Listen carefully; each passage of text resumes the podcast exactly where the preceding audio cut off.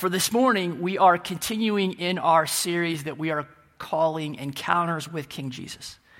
And as I've been saying every week that I have been up here, I've been, been giving you the why for this series. And our big why is this that we are taking, as part of this series, a long and hard look at the person and the work of Christ so that you are able to better see that the uniqueness and the majesty and the power and the beauty of King Jesus. Because your ability to see the beauty of Jesus is one of the primary keys to living a life filled with joy. A life lived in relationship with that king, a life lived in surrender to that king. And that's your ability to see Jesus as supremely beautiful, supremely better than all the other things that pull at your heart. Through this series, we've been taking our cues from this book written by Tim Keller, and it's an excellent resource as it always, always drives to the uniqueness and the beauty of Christ as the source of the kind of love that you are looking for at the core, at the depths of who you are. And this morning, as we continue in this series, we're going to see Jesus in what is probably one of the rawest, the, the most raw moments in all of Scripture as, as Jesus enters the Garden of Gethsemane the evening that he is arrested. And after his arrest, his trial, his torture, his crucifixion. Before all of that, Jesus has this, this conversation with, with God the Father. And as Jesus prays in this, this raw, soul bearing honesty, that interaction that Jesus has with his Father gives us a startling clarity into Christ's heart, into what drove Jesus, into what is most important to Jesus, how he thought, what he was all about. And so this morning we are going to be in Matthew chapter 26. But before we begin to explore our scripture, let me give you some context and tie what we're about to see this morning into what we saw last week. So last Sunday we talked about the importance of last words and how, how Jesus, in his last words prior to his, his crucifixion, Jesus keeps landing on this emphasis on the Holy Spirit. That emphasis in those last words came from an extended conversation that we see playing out in John chapters 14 and 15 and 16 and 17. And in that final conversation, some theologians would say that that's not a sit down kind of conversation, but rather Jesus is, is talking with his followers as, as he is, is moving from the site of the Last Supper to the Garden of Gethsemane. And then once they reach the garden, once they reach Gethsemane, this scene unfolds. The scene captured for us in Matthew chapter 26, starting in verse 36. Here's what we see there. It says, Then Jesus went with them to the olive grove called Gethsemane. And he said, Sit here while I go over there to pray. He took Peter and Zebedee's two sons, James and John, and he became anguished and distressed he told them, My soul is crushed with grief to the point of death. Stay here and keep watch with me. He went on a little farther and bowed with his face to the ground, praying, My Father, if it is possible, let this cup of suffering be taken away from me. Yet I want your will to be done, not mine. Then he returned to the disciples and found them asleep. He said to Peter, Couldn't you watch with me even one hour? Keep watch and pray so that you will not give in to temptation, for the spirit is willing, but the body is weak. Then Jesus left them a second time and prayed, My Father, if this cup cannot be taken away unless I drink it, your will be done. When he returned to them again, he found them sleeping, for they couldn't keep their eyes open. So he went to pray a third time, saying the same things again. Then he came to the disciples and said, Go ahead and sleep, have your rest. But look, the time has come. The Son of Man is betrayed into the hands of sinners. Up, let's be going. Look, my betrayer is here. And at that point, Jesus is betrayed and arrested, and so begins the events that lead up to Christ's crucifixion. So, a couple of things to help us understand what we are seeing here. We've got parallel accounts of this same story taking place in, in the Gospel of Mark and the Gospel of Luke. Luke tells us that, that Jesus was in such agony during this time that, that the, his sweat fell to the ground like great drops of blood, which could mean that Jesus is sweating profusely or literally that he was sweating drops of blood a condition that occurs under extreme trauma and extreme anguish and causes a person's capillaries to burst. And there's actually this mix of sweat and blood. And it's this trauma, it's, it's this, this anguish of Jesus that stands out in this passage. Another thing to help us here, right? This reference to the cup. We see it a couple of times in this passage. It's in verse 39, it's in verse 42 right? The cup in this instance refers to the wrath of God being poured out in divine judgment against sin and against evil. And Jesus knows that this cup for him will entail the greatest suffering. See, we can't afford to miss this. See, Jesus has known that, that, that the events that are coming, these events that happen once he is, is betrayed, Jesus knows that these events are coming. Remember back to some of our prior conversations in this series, right? Christ's very first miracle at Cana. Jesus turns water into wine to give us the blueprint of exactly what he has come to do. And it's the work of substitution. In this very first miracle, Jesus makes a way for a family's need. There's this family, and they are facing just this great shame in this shame based culture, for them to, to run out of, of wine at such a significant social event as a wedding, for them it's unthinkable. And Jesus steps into this shame and covers their shame by, by making a substitution. Jesus turns water into wine. And that miracle foreshadows all of Christ's ministry. Jesus covers our shame and our guilt by, by being our substitution and dying for our sins. At Christ's baptism, Jesus identifies with these people who are acknowledging their sin. He engages in this act of baptism that foreshadows his very real death and his very real resurrection. In the days leading up to what we just read in Matthew 26, Jesus is actively talking about his death. So Jesus knows that suffering, his death is coming. That does not surprise Jesus. But yet, as he grows closer and closer to these events, I think that the full weight of, of what Jesus is about to face, the growing horror of what is about to happen, presses more and more and more on Jesus. I think that you and I have a tendency to first and foremost think about the cross in terms of physical suffering. The root of the word that you see in, in crucifixion is the same root that you see in the word excruciating. Flogged with a whip that is woven with pieces of, of bone and metal to rip and tear, ripping skin, tearing tissue, exposing muscle and bone and nerves, a crown of thorns shoved into Christ's head, spikes driven into his wrists, into his feet, hoisted up on a cross, battling asphyxiation. The emotional suffering at the injustice of the whole thing, separation from friends and family. Yet for Jesus, there is, is a spiritual dimension here that we have to see. As Jesus bears the weight of our sin, there is a spiritual dimension here that makes the physical and emotional suffering that much more horrific. The relationship that Jesus had with God the Father has been closer and tighter and more intimate than you can, you can even possibly imagine.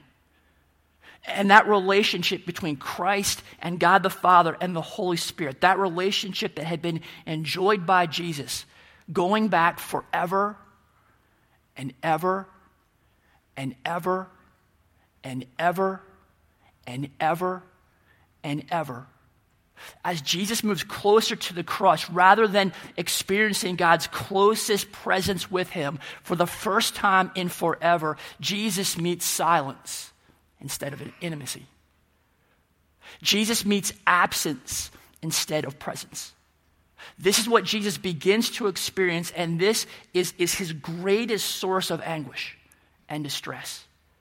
And it's, it's why he is crushed with a grief that feels like death, even before his death. Jesus in the garden is getting a full picture of this, of, of this suffering beyond even our wildest imaginations. Seeing the horror of the Father's absence, the horror of being utterly, absolutely alone the horror of the brutality, the horror of the full weight of our sin. Jesus is getting the full picture in the garden of all of this, and still he chooses the cross. In Matthew 26, it is the dark of night. His friends are asleep. Christ could have run from the horror of all this, yet he chooses the cross. Jesus chooses surrender. Jesus chooses God's plan. Verse 39 My Father, if it is possible, let this cup of suffering be taken away from me, yet I want your will to be done, not mine. In this act, that is the greatest act of love that the world will ever know, Christ takes the penalty of our sin, the penalty of your sin, that sin placed on Jesus, and Christ pays the penalty for your sin. And he does that so you might experience forgiveness, so that you might experience the intimate relationship that he is losing in the garden, that you might experience intimate relationship with God, that you might experience freedom. Because of Jesus paying the penalty for your sin, you have forgiveness, but also because of Jesus, you have the benefit of his active obedience. See, in the garden, Jesus is choosing obedience. Jesus always chooses obedience. Jesus always chooses God's way. Jesus always makes the right choice. And so at the cross, Jesus takes your sinful record and pays the penalty for that. And at the same time, Jesus gives you his record of active obedience. Jesus gives you his record of, of perfect obedience. If you are a believer, Christ's perfect obedience is credited to you. So let me see if I can't explain this. When you were in school, or maybe you still are in school, as we're in back to school season. But in school, did you get in trouble if your grades were lousy? Can I see your hands? All right, a couple of us, right?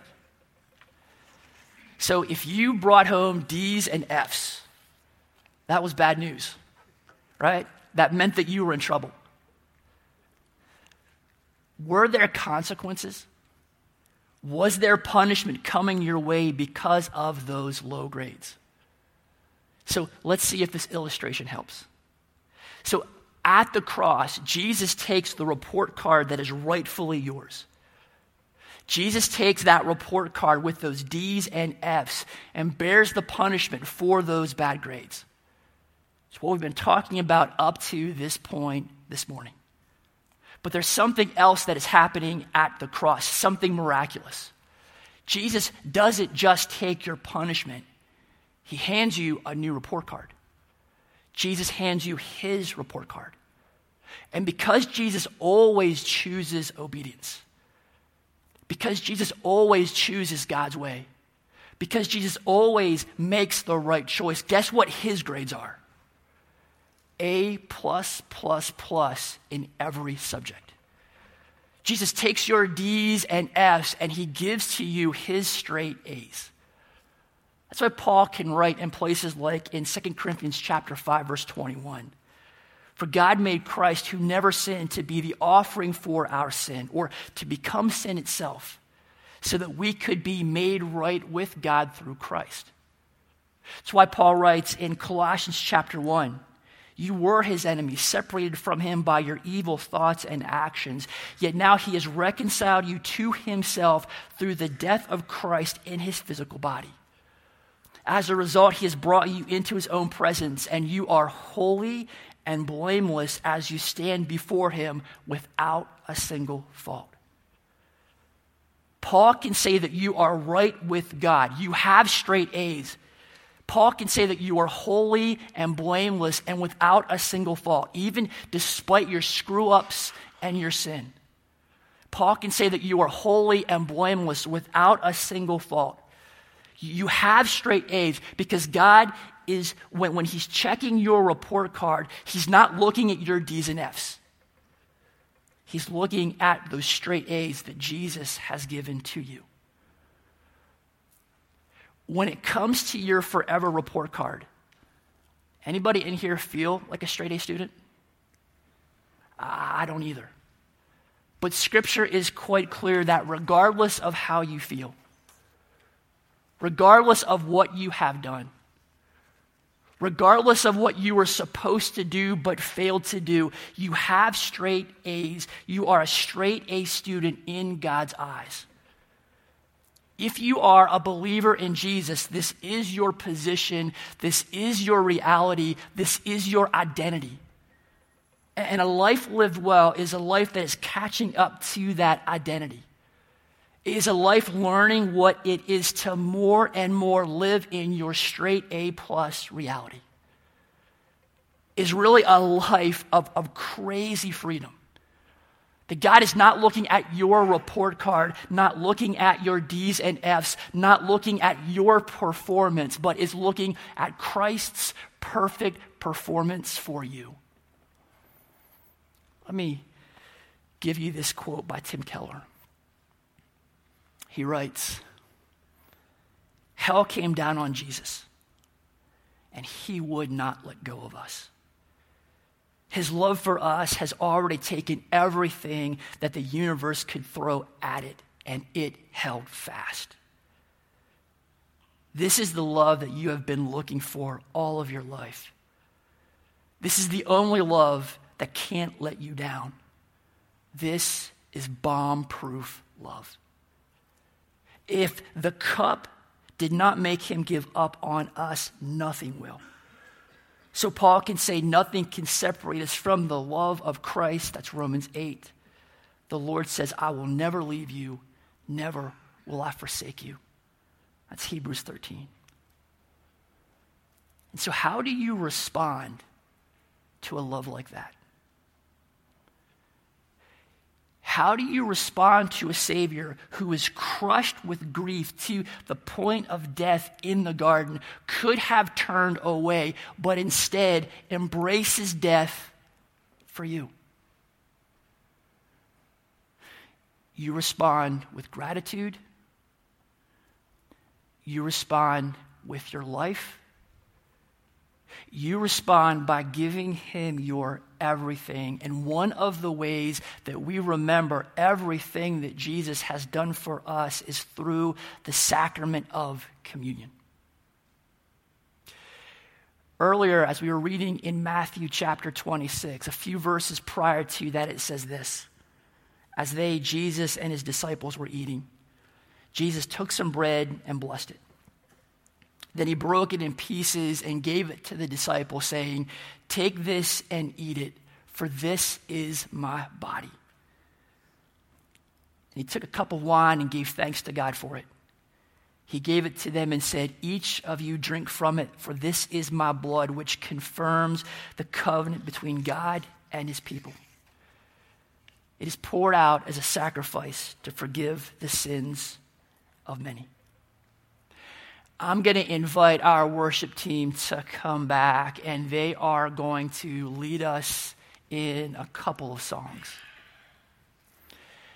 The elements, the bread and the cup, are here up at the front.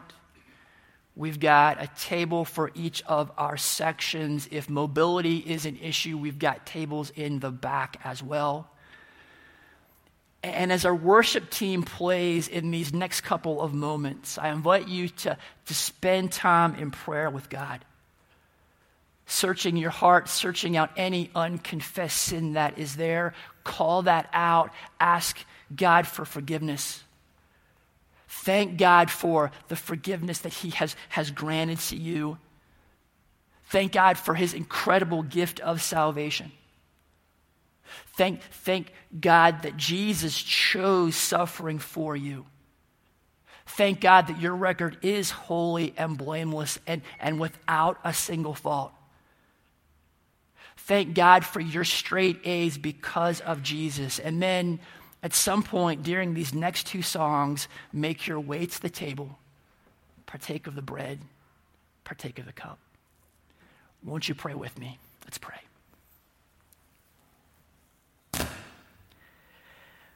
Father, we thank you for the beauty of your Son, Jesus. In those raw moments in the garden, that Jesus chose your way, that Jesus chose obedience, that Jesus chose surrender for us. And over these next several moments, as we remember how you have loved us, loved us in our sin, how you have saved us from our sin, how you have come to us. That Jesus comes to us to be one of us, fully God and fully human. To have his body broken, his blood shed, that we may have life. That we may have abundant, grace filled, full life now and for all eternity. We ask these things in the precious name of Jesus. Amen.